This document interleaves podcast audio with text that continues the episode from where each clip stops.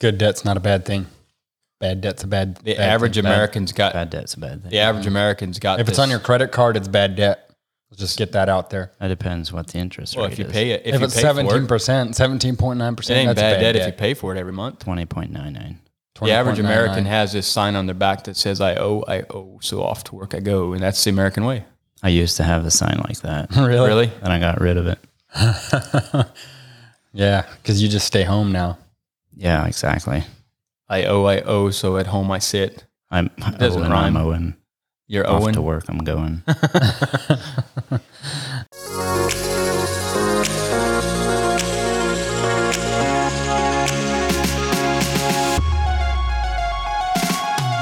crisis and economic depression, small business owners often struggle with making sales and keeping the loyalty of their people because if you ain't selling, it's hard to pay the bills. On the Ethical Sales Podcast, you will learn new ways to selling ethically and communicating with your people to create more loyalty and getting out of the rut of stress and frustration. When there is plenty of sales, there should be plenty of profits to keep things flowing smoothly and everybody be happy, happy, happy.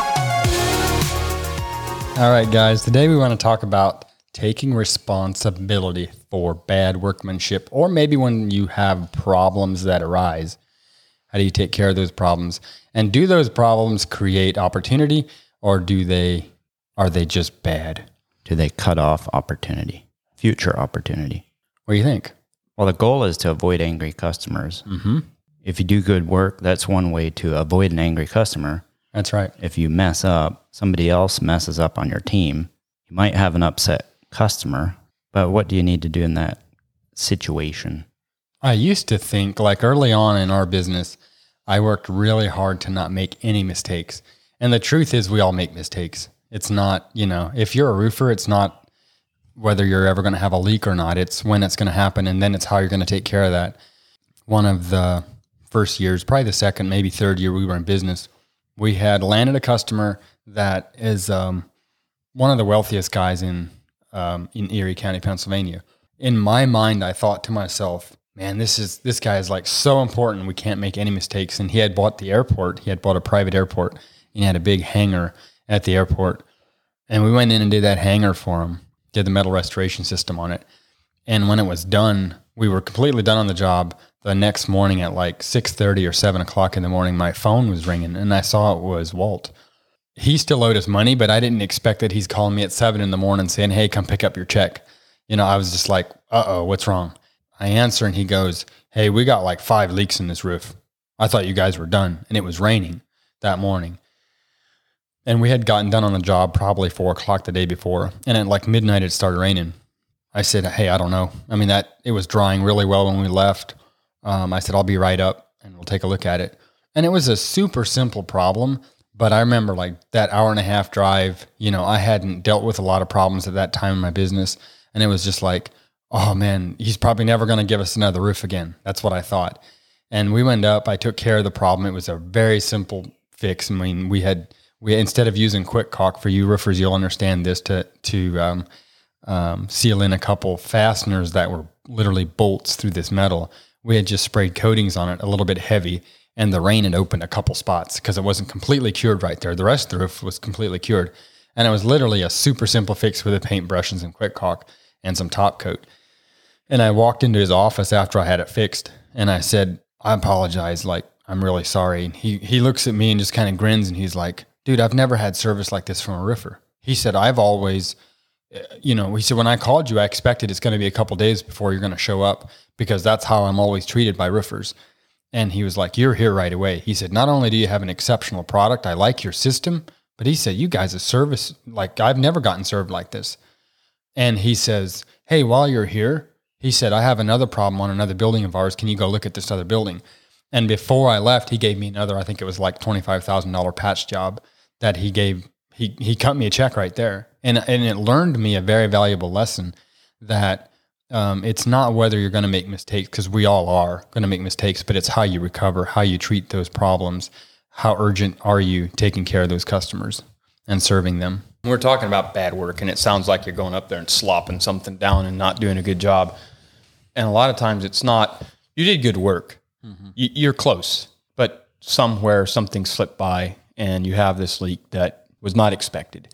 Um, that's a more common scenario than going up on projects that the workmanship is just bad. Yeah, we've run into scenarios where you want to look at the guy or look at somebody and go, I don't even know how you can make it look like this. You know, I've seen, you know, guys trying to paint something and get more product down than you're getting trying to coat it, you know? You know, more times than not. It's so it's small.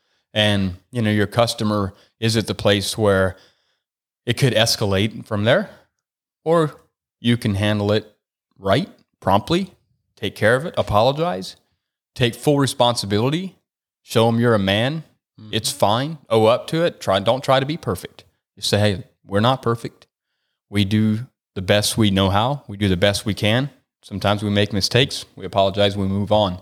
Maybe do something for him. Maybe take him a gift card or maybe take him something. Say, here, apologize, man. Take your wife out for dinner tonight. Here's a gift card to, you know, who knows where. Just little things that you can go above and beyond that that takes those things and turns them into opportunities for them to go, you know, this this company is different. Because those are opportunities. Leaks are opportunities.